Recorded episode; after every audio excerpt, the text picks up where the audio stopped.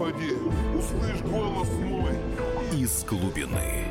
На радио «Комсомольская правда».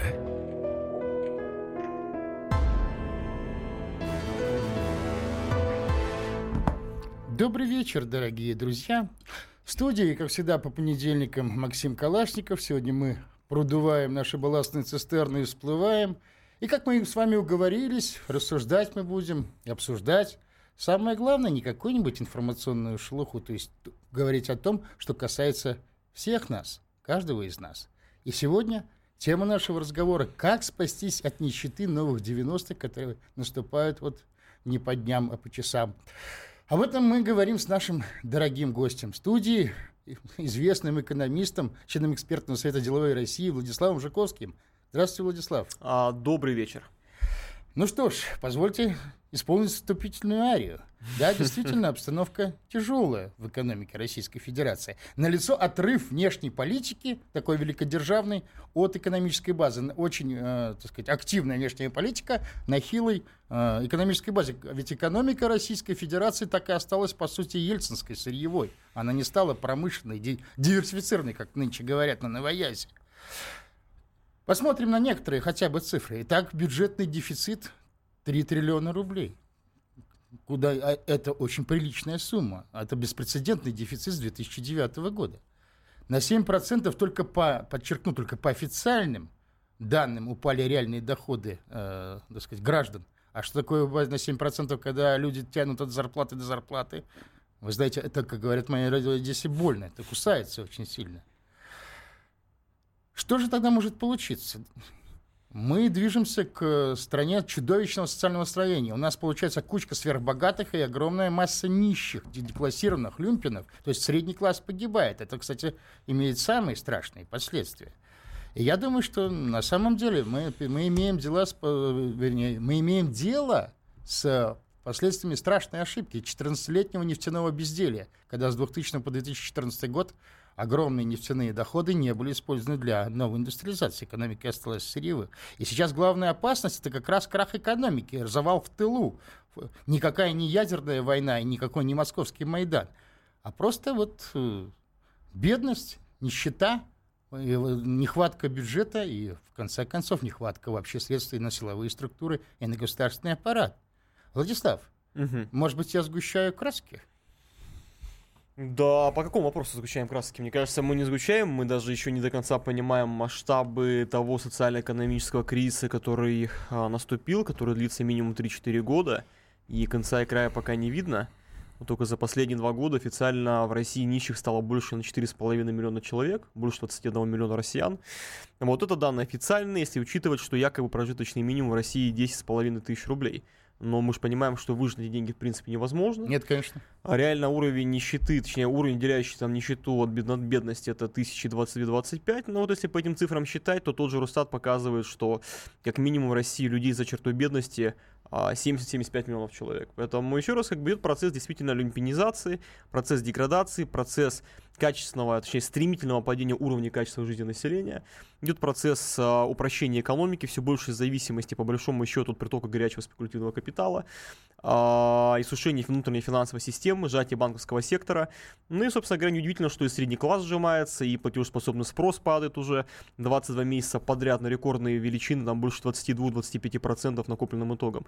Поэтому как бы нет людей, нету денег, нету спроса, нету потребления, значит нету ни инвестиций, То есть, понятно, ни выпуска, да. ни Владислав, занятости, ничего. Это замкнутый круг. Я понимаю, что многие наши слушатели при разговоре на экономическую тему обычно в спокойные годы выключали там радио или телевизор. Но на самом деле Экономика – это основа нашей жизни. Надо сказать, а что такое вообще лимпинизация населения, когда большинство нищие? Это значит, что сжимается внутренний рынок вообще. Угу. Не, развивается, э, не развивается промышленность, сельское хозяйство, сфера услуг вообще, бизнес, как то, что называется сейчас бизнесом.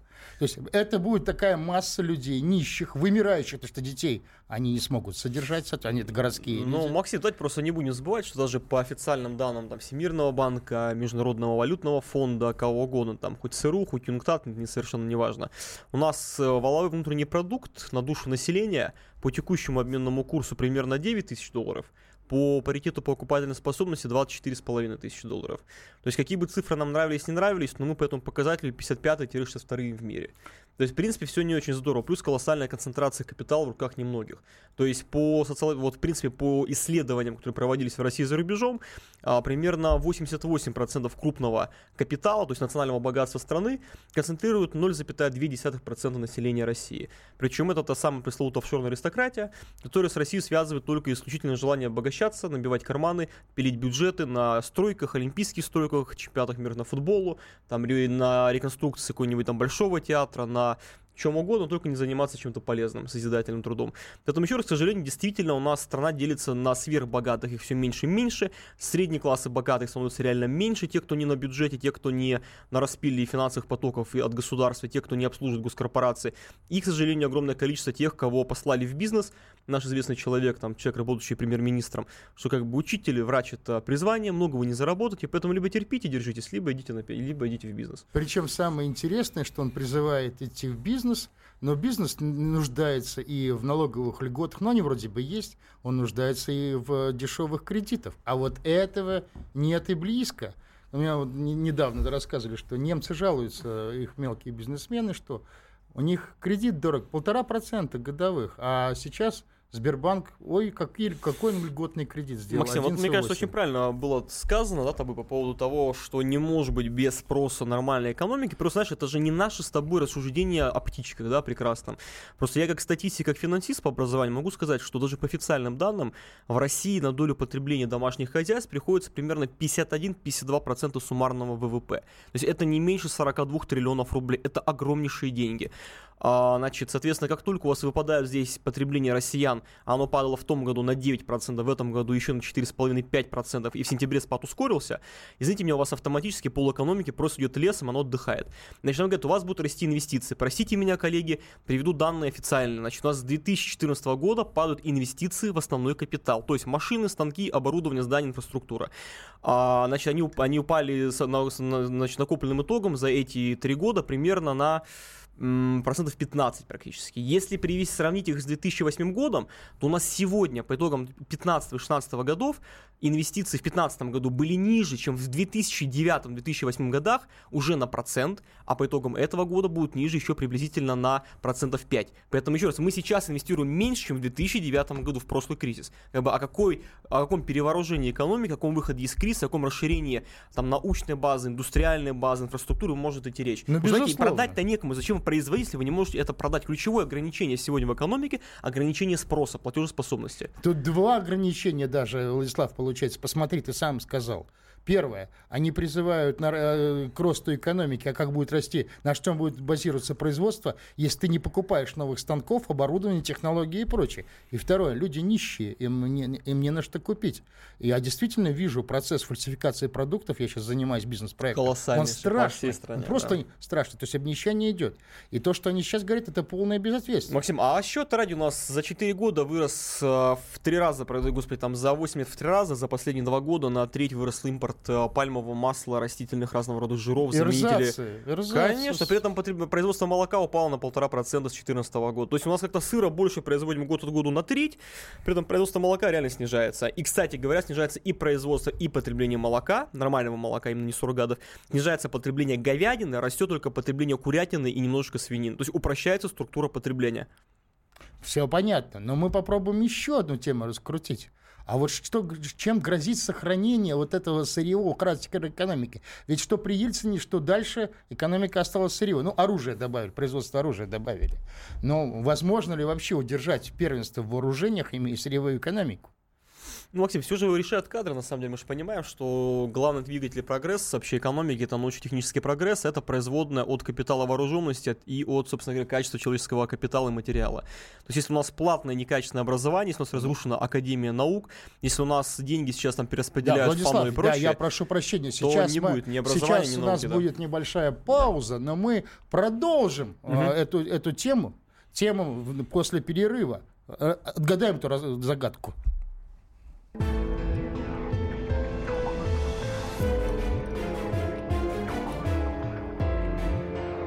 Из глубины.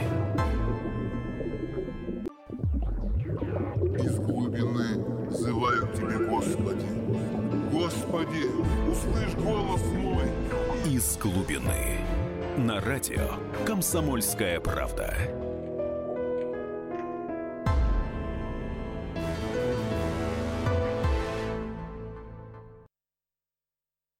передачу в студии.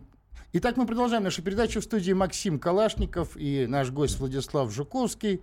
Мы обсуждаем тему, напомню, как вообще уйти, как спастись от э, новой нищеты, новых 90-х годов, которые наступают сейчас. Я напомню, что наш, на всякий случай, студийный номер телефона 8 800 297 02, WhatsApp 7 967 297 02, а также задать вопрос по теме можно в нашем твиттере по запросу латинскими буквами «Собака», «Радио», нижнее подчеркивание КП, Оставляйте комментарии, попробуем ответить в прямом эфире. Но я прошу, Владик, э, ответь на тот вопрос, на который мы начали говорить, так, на так, ту так. тему, на которой мы начали говорить. Чем грозит сохранение сырьевого статуса? Вот если сырьевой статус сохраняется, то можно ли удержать вообще первенство в вооружениях, да, угу. на передовых вооружениях? Ну, Максим, смотрите, значит, давайте просто будем объективны, посмотрим на цифры, которые официально публикует Росстат. Я вот как статистику люблю цифры, да? Значит, с 2014 года, с конца 2014 года по текущий, по 2016 год, по сентябрь, у нас а, производство значит, а, в обрабатывающей промышленности в целом жалось приблизительно там, по разным оценкам на, там, условно говоря, там, 7-8%. Это есть целый ряд отраслей, наиболее наукоемких, наиболее высокотехнологичных, которые рассчитаны на внутренний платежеспособный спрос, где спад достигает 15, 20, даже 30%. Это автомобилестроение, где падение производства практически в два раза произошло. Это производство станков, машин, оборудования, это электроника, бытовая техника, приборостроение, практически практически вот все, по большому счету, кроме а, сельхозмашиностроения, где работают известная нам с тобой субсидия, по-моему, 1432 называется, и слава богу, что работает, исключение с правил. Значит, там спад примерно 15-20%.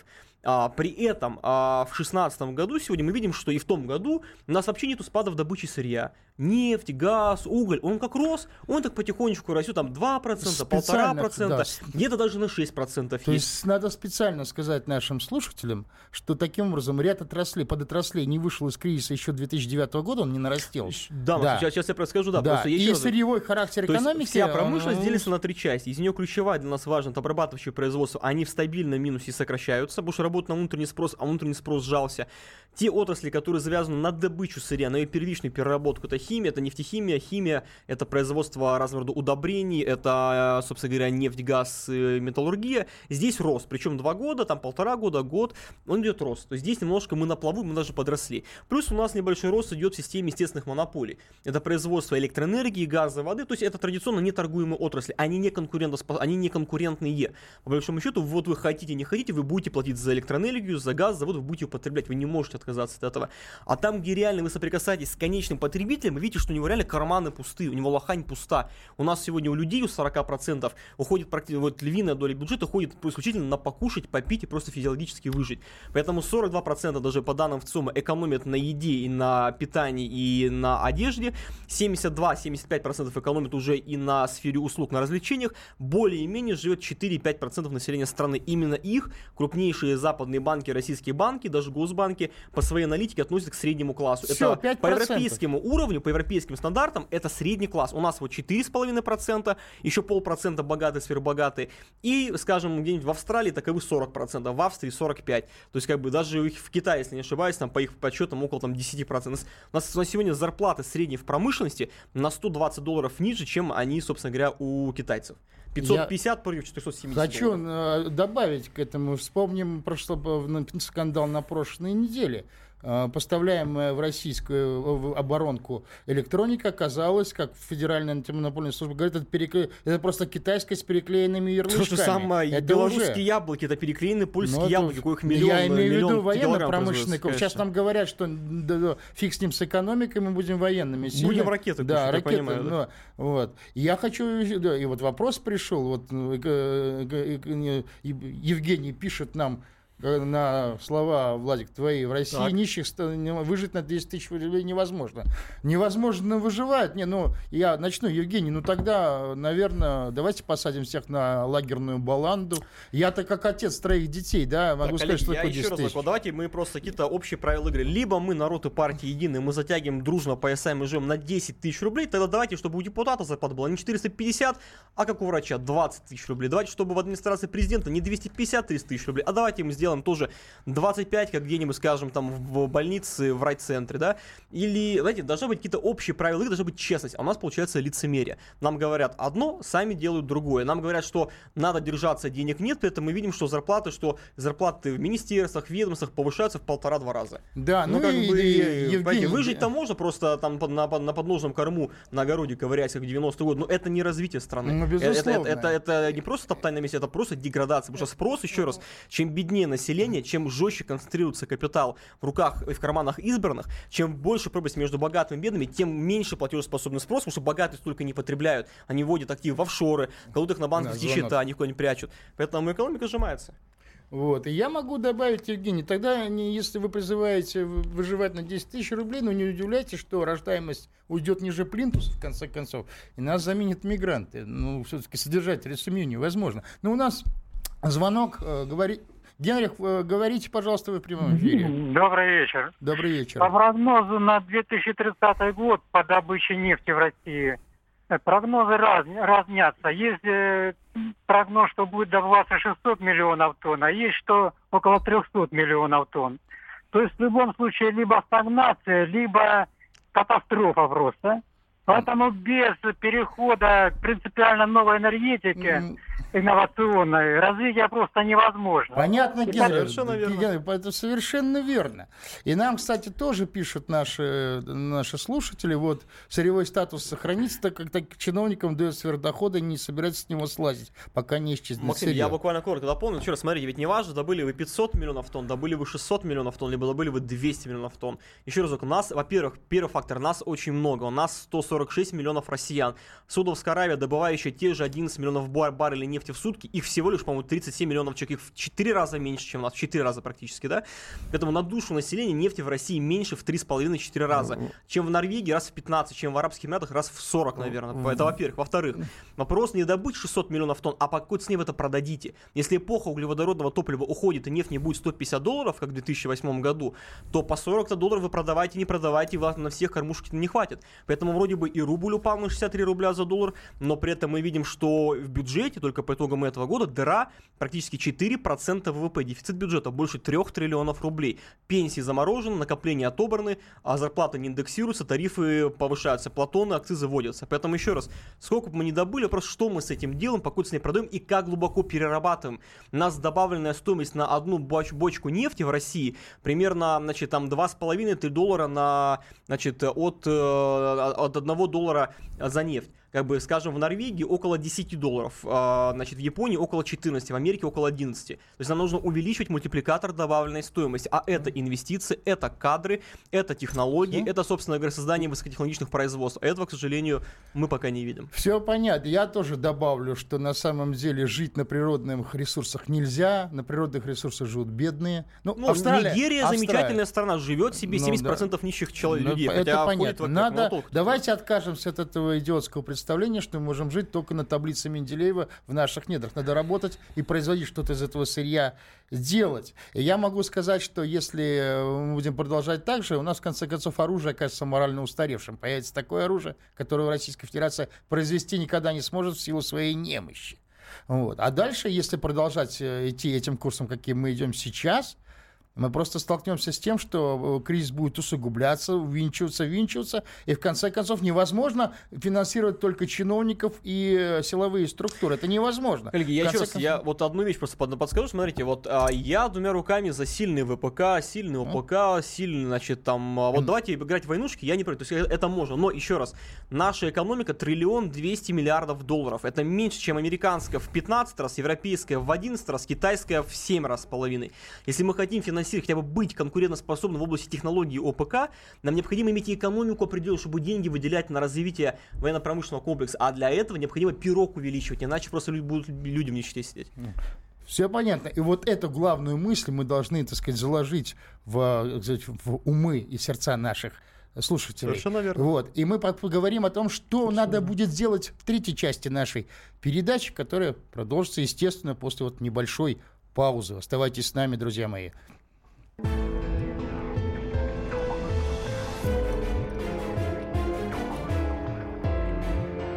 Из глубины. Сказ... Из глубины взывают тебе, Господи. Господи, услышь голос мой. Из глубины. На радио «Комсомольская правда».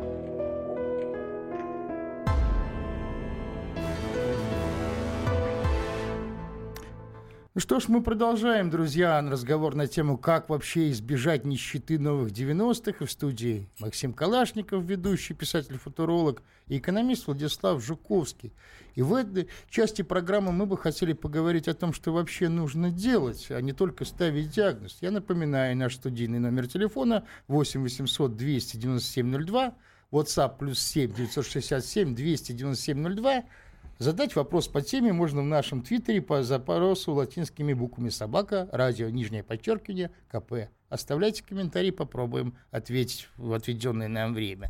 Тут, конечно, нам народ пишет. Я вижу, человек 89 -го года рождения написал гениальный рецепт. Отменить оборот денежных единиц, то есть ввести, видимо, обмен одной, одного топора на три овцы, национализировать предприятие, перевести под контроль советов рабочих. Ну, это, честно говоря, если ты все национализируешь, а не обеспечишь, собственно говоря, дешевого кредита, протекционистской политики экономической, а также ты убьешь и эффективные частные предприятия, то, в общем, ты получишь быстрый экономический развал. Надо грабить буржуев, пишет нам другой э, слушатель. Но дело в том, что буржуи, буржуа, вернее, они тоже угнетенный класс сейчас. Они сейчас под новыми феодалами, чиновниками. Собственно говоря, национальные промышленники сейчас угнетены. Но нам еще предлагают а, предложить правительству, предложить и Медведеву и его, не буду говорить, какому правительству, идти в отставку, ну или застрелиться совсем. Но дело в том, что они не застрелятся, и Медведева, как вы видите, не будет менять. Понятно, Медведева есть начальник, но менять не хочет. Я понимаю, что мы сейчас вступили в крайне опасный период, и Российская Федерация подходит, видимо, к концу своего существования вот в том виде, в каком она была. Она все время была сырьевой. Вот. Но мы должны, наш гражданский долг сейчас все-таки попробовать набросать некий путь выхода из кризиса. А, потому что если ничего не менять, ну, все просто-напросто взорвется. Да? Взорвется изнутри, сама элита передерется. Э, произойдет, собственно говоря, смута. Вот. Но есть небольшая вероятность того, что можно сделать революцию сверху. Понятно, что просто повышать налоги сейчас тоже невозможно. Ну, ты повысишь налоги, ты получишь эффект Людовика XIV. Повышаешь налоги, падают доходы, разоряются предприятия, разоряются крестьяне. Тогда, так ремесленники, ну, то же самое с предприятиями, опять возрастают доходы, опять падают, э, собственно говоря, падает экономика, падают доходы, в конце концов, все взрывается. Ну, во Франции это, правда, случилось не при Людовике XIV, но попозже. Но по такому же пути могут пойти и Российская Федерация. Ну что же сейчас делать? Я вот дерзну предложить свою программу. Я даже специально выписал ее пункты. Правда, их сейчас огласить, э, наверное, будет невозможно, но я бы начал бы, наверное, Владислав, с того, чтобы действительно убрал бы это правительство, если бы я был на месте, так сказать, президента, например убрал бы правительство Медведева, ввел бы правительство Комитет национального спасения, а, убрал бы сейчас Набиулину полностью, так сказать, назначил бы хоть Глазева хотя бы главой Центробанка, провел бы иллюстрацию, убрал бы не только квазипатриотических, так сказать, чиновников э, вороватых, но и профессиональных системных либералов, вот этих реформаторов. Вообще этот клан убрать. Вот. И начал бы, собственно говоря, вот такую политику новую индустриализацию. Вышел бы из ВТО, отсек бы лишние вообще сейчас расходы, чемпионат мира по футболу, ушел бы с Ближнего Востока, например, э, надо сейчас перебрасывать деньги сюда, отказался бы от кредитов там каким-нибудь Бангладеш льготным, эти кредиты должны идти сюда, и использовал бы, наверное, бы продуктивную эмиссию. Эмиссию, но не для затыкания бюджетных дыр, а для кредитования вообще-то реального сектора. Ну, а как считает мой гость? А, Максим, ну вот смотрите, мы подошли к данному вопросу, вопрос целеполагания, вопрос, кому же эта программа-то она сдалась и кому же она поехала, да? То есть, еще разок, вот как бы мы там любили, не любили, ненавидели, либо преклонялись перед там Максами, Энгельсами и Ленинами, как бы это вопрос десятый. Но еще разок, есть четко понятно классик, вот классовая э, сертификации общества, есть определенный классовый интерес. Вот, грубо говоря, 99% россиян, ну, пускай там 95%, да, это там и малые предприниматели, врачи, учителя, творческая интеллигенция, и профессура, и деятели культуры, кто угодно.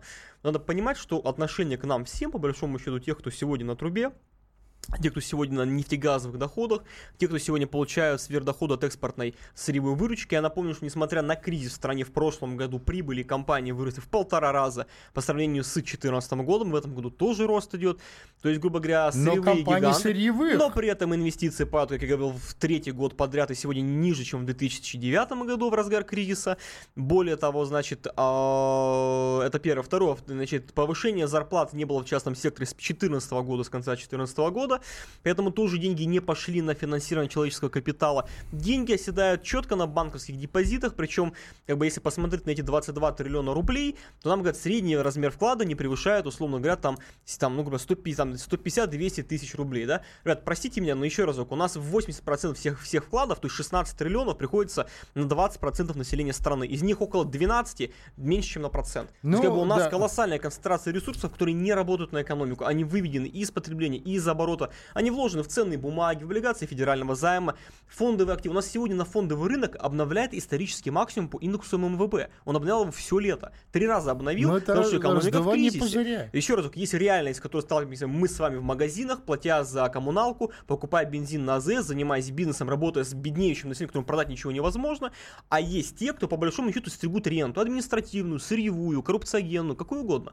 Поэтому Если у нас э, здесь звонок, звонок идет в эфире. Я хочу сказать, что если просто грабить надо не буржуев, а хищников крупных, мародеров, и не раздавать людям, а вкладывать, потому что если ты просто раздашь Надо людям... размер да, пирога увеличивать, размер пирога Раз... маленький, коллеги, еще раз, 81 триллион рублей э, в год ВВП, это копейки, разделить это на 146 миллионов россиян, это получается в месяц на каждого 45 и они, тысяч и они рублей. в Китай, если ты По- просто Конечно, отдашь, поэтому все, нам надо, во-первых, этот пирог увеличить раза в 2-3 в реальном выражении, во-вторых, нам необходимо налоговая система стимулировать инвестиции в рабочие места, в выпуск, в э, создание высоких технологий и вводить его более высокие на дивиденды, на вывод денег за рубеж, на офшорную деятельность. Мы Как об бы этом тогда поговорим специально. У нас звонок, вы говорите в эфире. Да, Виктор, вы, вы в эфире говорите. Здра- Здравствуйте, Максим. Здравствуйте, Владислав. Добрый У меня вечер. вопрос к Владиславу. Владислав, вот я сколько думаю, я человек сельского хозяйства всю жизнь работал. Ну ведь элементарно просто можно сделать. И нужно это сделать. Я не знаю, как вы на это смотрите. Но есть старые помещения, стоят они без коров, без Огромное овец, количество. ничего. А огромнейшее количество. Государство, вложи деньги. Сделай, как положено. Продай частнику. Да, не никого грабить. Продай. Есть желающие люди, которые могут купить. Они сами его остановить не могут, потому что денег у них нету. Ну так И на вот, таких условиях, чтобы человек работал, платил налоги. ну, так вот, в том-то, и, в том-то и вопрос, что государство не хочет создавать таких условий. Понимаете, в чем дело? Ах, вот, ну, Оно не желает. Оно... Дело в том, что нынешнее государство враждебно людям, которые работают. Они же э, устроили систему. Мы должны, как э, господа, как паханы, раздавать нефтяную ренту. Им не нужно работающих людей, понимаете? Максим, я сейчас просто маленькая корректировочка. На самом деле, все человек, коллега очень правильно сказал. Могу сказать, что по регионам, когда вот мы выезжаем за МКАДи, вот за, за пределы царских хором, мы смотрим там, на, скажем, на Брянск, на Орел, на Калугу, либо отъезжаем подальше, куда-нибудь там Омск, куда-нибудь Томск, Чита, Иркутск. Вот я там просто по всей стране колесю как бы десятки раз в год, да.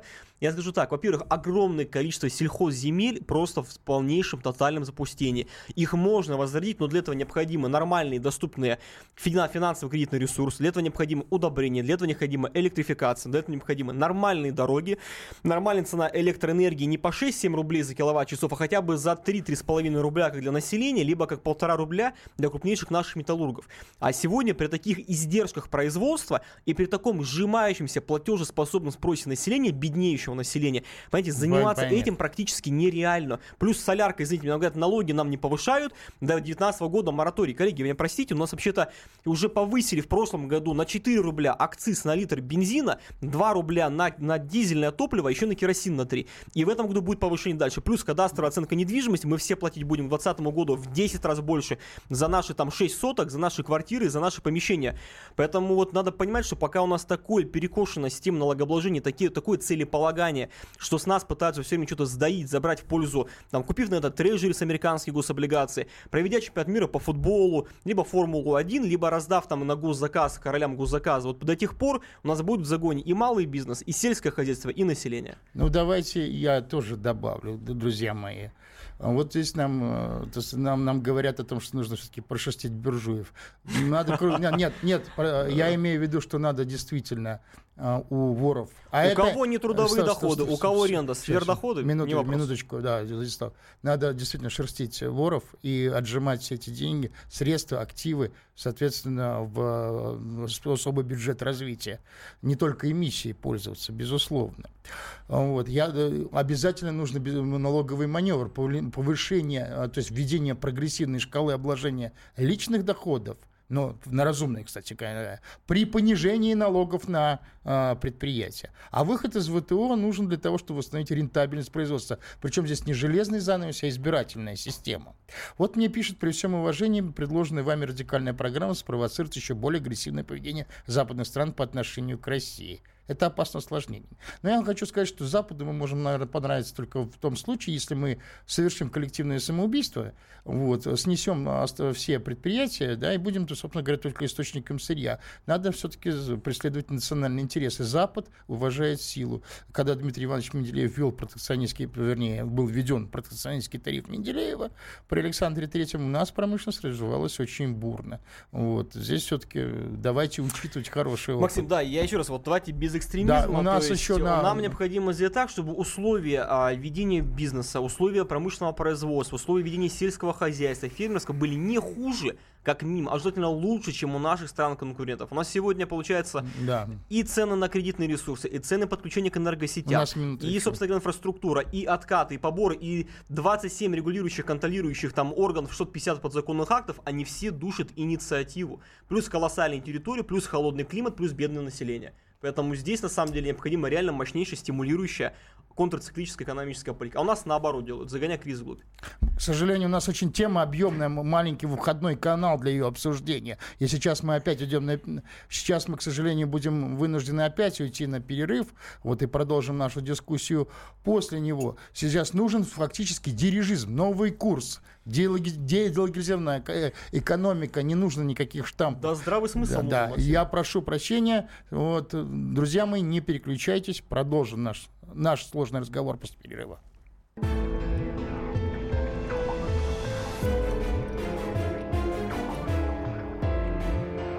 Из глубины.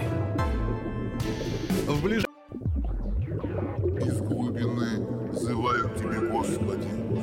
Господи, услышь голос мой. Из глубины.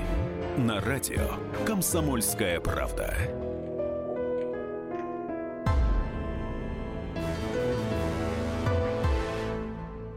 Мы продолжаем наш разговор о том, как вообще спасти Российскую Федерацию от экономического крушения в тылу. Сейчас нарастает, к сожалению, кризис в экономике. В студии Максим Калашников, экономист Владислав Жиковский. Но нам дозвонился Михаил. Михаил, мы вас э, говорите, мы в эфире. А, добрый вечер, уважаемый Михаил из Хабаровска. Вы знаете, я вам хочу сказать, а, вот налоги, вы говорили, не повышают. Прошлый год налог на дом был 2200. Сейчас пришла платежка. Наоборот, мы говорим, 15. повышают. Нельзя на, на, повышать. На 8, на 8600. Четыре раза уже повысили. А еще Да-да-да. нету никакой кадастровой этой. Просто они коэффициент дефляции там какой-то ввели, Подкрутили, да. дефлятор. И все, и стало в четыре раза выше. Смотрите, у нас огромный ресурс, 115 миллионов гектаров земли. Они сидят, администрация, на этих землях, никому не дают. Мгм. Тут какой-то фарс придумали с этим дальневосточным гектаром. Мгм. Я им позвонил, сказал, говорю, у меня, 20, у меня 10 соток, я 20 лет обрабатываю. Дайте мне эту землю. Не дают. Иди куда-то в тайгу, в болото, там что-то бери, не понять что. Ну и кроме, и кроме того, простите, к гектарам земли нужны и дороги, и электричество, инфраструктура вся. Комбайны, Я, сельхозтехника, я согласен, удобрения. мы согласны с вами. Они не хотят, они, им очень хорошо, понимаете, у них-то все хорошо. Они, понимаете, ведут себя как паразиты. Даже если организм погибнет, они не думают, что они не погибнут вместе с организмом. Вот нам пишут, надо перестать воевать против мира, а взамен делать бизнес со всеми вокруг, учитывая свои интересы. Дорогой наш слушатель, если русские, ну, Россия и кор- коренные народы, русские коренные народы Российской Федерации начнут делать бизнес со всеми, учитывая свои интересы, мы окажемся в конфликте с половиной мира. Я в 91 году тоже слышал сладкоголосых сирен. Ну, Советский Союз, он такой некрасивый весь, невежливый. Вот, со всем миром надо дружить, будет, будет, будет процветание. Ну, понятно, когда мы попытались дружить со всем миром, 40 тысяч предприятий в Российской Федерации погиб, просто снесли. Нас на мир хочет видеть только как сырьевой придаток. Если мы начнем отстаивать свои интересы, нам придется очень жестко вести свой бизнес. Это, э, это просто закон жанра. Вот, и никуда от этого не денешься. Я хочу напомнить нашим э, слушателям, что студийный номер телефона 8 800 297 02, WhatsApp плюс 7 967 297 02, но я хочу вернуться к нашему Я разговору. коротко, да. Я одну буквально фразу ставлю, здесь и да, и нет. На самом деле, коллега в чем прав? Потому что есть примеры Китая, примеры Индии, примеры там новых индустриальных стран, примеры той же самой Бразилии, отчасти Турции до недавнего времени, да? которые показывают, что нужно просто закрываться, заниматься своими внутренними экономическими, социальными, структурными проблемами деолигархизации, деофшоризации, индустриальной политикой, технологическими прорывами, инвестициями в человека. И действительно, это выход. В чем прав наш, мне кажется, вот э, человек, который написал, написал этот вопрос и комментарий, в том, что сегодня стало очень удобно создавая некий вне, не внешний жупел и внешних врагов по всему фронту, отказываться напрочь от развития страны, от решения тех проблем, которые касаются 99% россиян. Не бороться с нищетой, не бороться с бедностью, не бороться с разрушением, вообще продолжать политику разрушения образования, здравоохранения, погром Российской Академии Наук, да, и все это списывать там на дешевую нефть, там на Обаму, на Меркель, на кого угодно. Да, глобальная конкуренция Это не они делали. Ее, ее никто не отменял, я, я прекрасно понимаю, что никто не отменял, но с другой стороны, мы видим, что внутри страны в плане экономического социального кризиса делается с точностью до наоборот. Бюджетный секвестр, режутся расходы, приватизируется, приватизируется образование, здравоохранение. Центробанк принимает денежную программу, где открыто пишет, что чем дешевле нефть, тем выше процентные ставки, тем жестче экономическая монетарная политика, тем меньше денег в экономике, и оказывается, по мнению Центрального банка страны, нам надо затянуть пояса, как они официально сказали, потому что наше потребление угроза финансовой стабильности и цели по инфляции в 4%. То есть мы должны стать кладбищем, мы должны вымереть, ничего не покупать, тогда будет низкая Влад- инфляция. Понимаете, вот В- этот бред Владислав, надо убирать. Давайте, ск- давай скажем проще. Мы уж друзья, да, уже сколько, сколько уже, наверное, не первые, так сказать, не, не один день Ну, дружим, не- да? не один Я могу сказал. сказать точно, что большинство экономических бедствий это никакая не война. Это как в автомобиле скрипки и э, собаки кляксе. Нет, землетрясения не было, а жертвы есть. Разруха не надо, а не пожалуйста, не- пожалуйста, не надо списывать. Никакая война в Сирии стоит, не знаю, одну десятую того, чего от того вредительства, которое совершает Центробанк. А Одно правительство Медведева стоит его, там сказать, э, и его э, транжирство, собственно говоря, мотовство этой элиты, оно стоит там как тысячу Донбассов на самом деле. Просто сейчас вот эта война, она чисто пиарная на самом деле. Мы и, и со Стрелковым об этом говорили. Она э, заставляет... Вы терпите, терпите.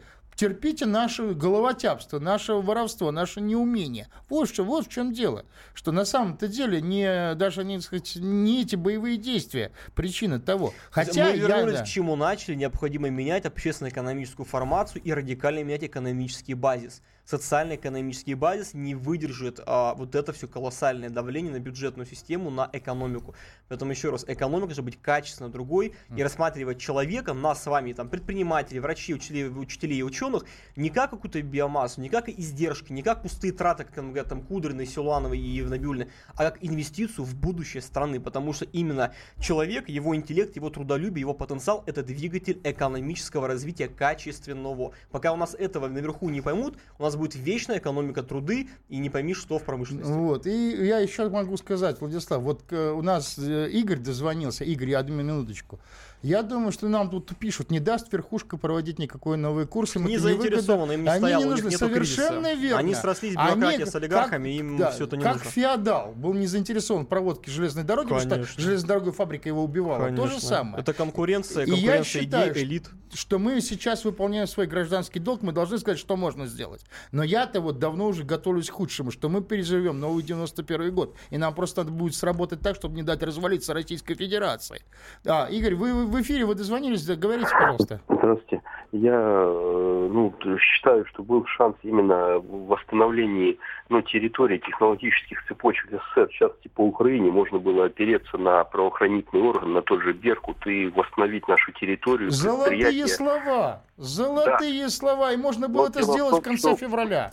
Не считаете ли вы, что у нас просто руководство э, да, на самом высоком уровне просто собралось на пенсию, да и все?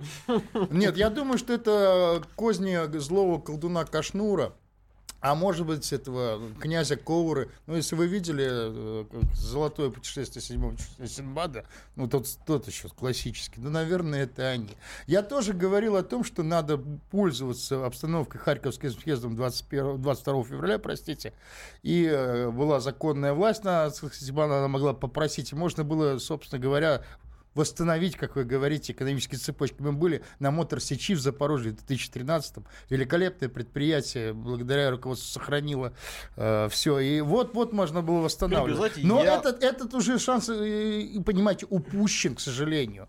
Да, Владислав, я прошу прощения. Я коротко, на полминутки, вот смотрите, еще разок, я замечательно отношусь там, к белорусам, украинцам, казахам, замечательные люди, но еще раз, вот у нас есть Россия, да, у нас здесь настолько дезинтегрированная, а, деиндустриализированная, офшоризованная, долларизованная, низкопередельная экономика трубы, что нам без Украины, без зарубежья, без глобальных имперских комиссий нам есть чем здесь заниматься, и здесь можно реально увеличить размер экономики, ну, минимум в 3-3,5 раза при нормальном подходе, при нормальной деолигархизации, при нормальной стимулирующей налоговой политике, которая стимулирует инвестиции, рабочие В места. защиту, Владислав, в защиту выступаю. Потому Да, что мы кого? могли спокойно выпускать Ту-334 с двигателями мы могли бы это сделать Причем делать его здесь, Согласен. а но м- это сделать в двигатели 2000 вот если бы мы это сделали в 2000-е, в 90-е годы, мы бы и Украину не потеряли. Если бы мы им показали целостную проект развития интеграционных процессов на всей территории. Мы же им не предложили ничего, кроме Кудрина, Чубайса, кроме, собственно говоря, резервного Шувалова фонда, Шувалова, кроме... Мы же не показали Грефа другую вот. картинки. Мы и сами, а, собственно говоря, росли медленнее, чем ростом Китай, Индии, конкуренты. С восьмого года вообще растем 4%, затухаем.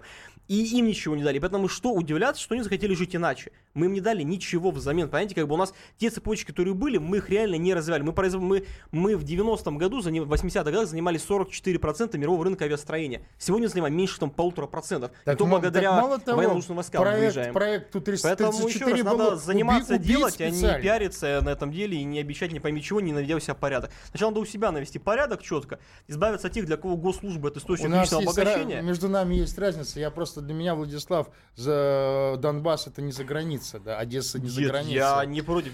Зачем? Зачем? Там Если живут наши, русские люди. поддерживайте, помогайте, Вот, будьте мужиками всё. и, собственно говоря, И то есть это либо на, на трусать, самом деле это не крестик. противоречит тому, что ты говоришь, прости, Владислав.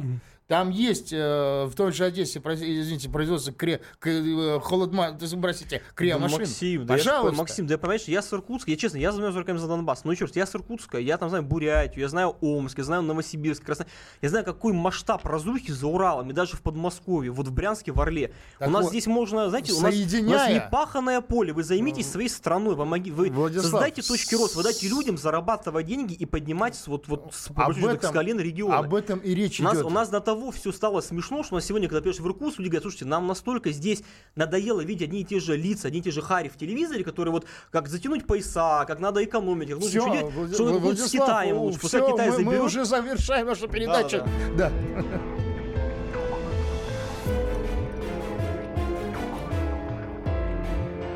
Из глубины.